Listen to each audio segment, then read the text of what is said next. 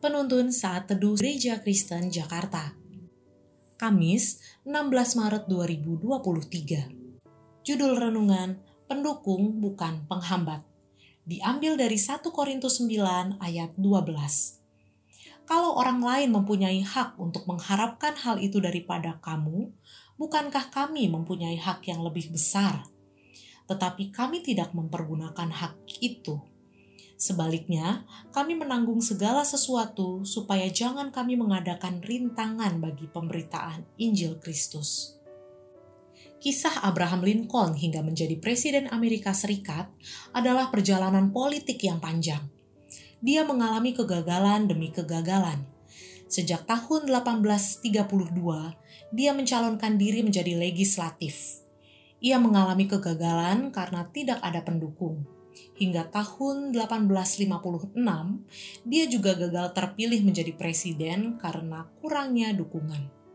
Namun, kondisi itu tidak membuat dirinya berhenti untuk berkarya. Pada saat dia terpilih menjadi presiden tahun 1860, dia mulai berjuang menghasilkan karya luar biasa. Dia menghapus perbudakan pada masa itu dia membuktikan daya juang tidak dapat dikalahkan, sekalipun kurangnya dukungan baginya. Dalam renungan hari ini, Rasul Paulus mempertegas komitmennya untuk tidak menerima pemberian dan dukungan keuangan dari jemaat. Walaupun sebagai seorang pekerja, ia berhak untuk mendapatkan tunjangan itu. Dia lebih senang melayani pekerjaan Tuhan dan membuat kemah untuk menghidupi dirinya. Inilah kenyataannya. Ketika di kota Korintus, Paulus bersama rekan kerjanya Aquila dan Priscilla mereka melakukan pekerjaan yang sama. Ia tinggal bersama-sama dengan mereka. Mereka bekerja bersama-sama karena mereka sama-sama tukang kemah.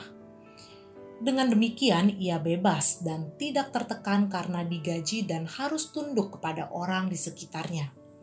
Kebebasannya hanya untuk kemajuan pemberitaan Injil.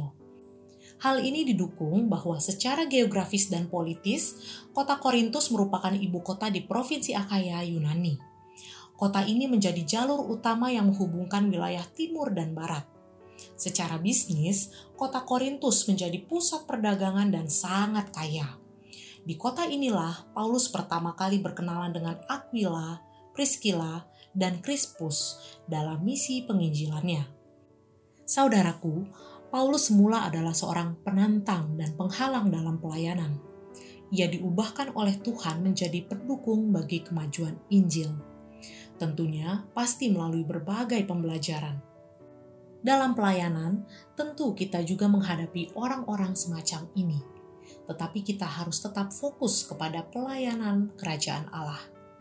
Jangan berharap dan mengandalkan manusia yang terbatas, tetapi serahkanlah kepada Tuhan yang mempunyai ladang. Dia pasti memberkati dan menyediakan. Janganlah hidup Anda bergantung dan ditentukan oleh situasi tapi jadikanlah situasi yang sekalipun sulit sebagai pendorong untuk sebuah perubahan. Andalah yang menentukan terobosan itu. Kiranya Tuhan memampukan kita.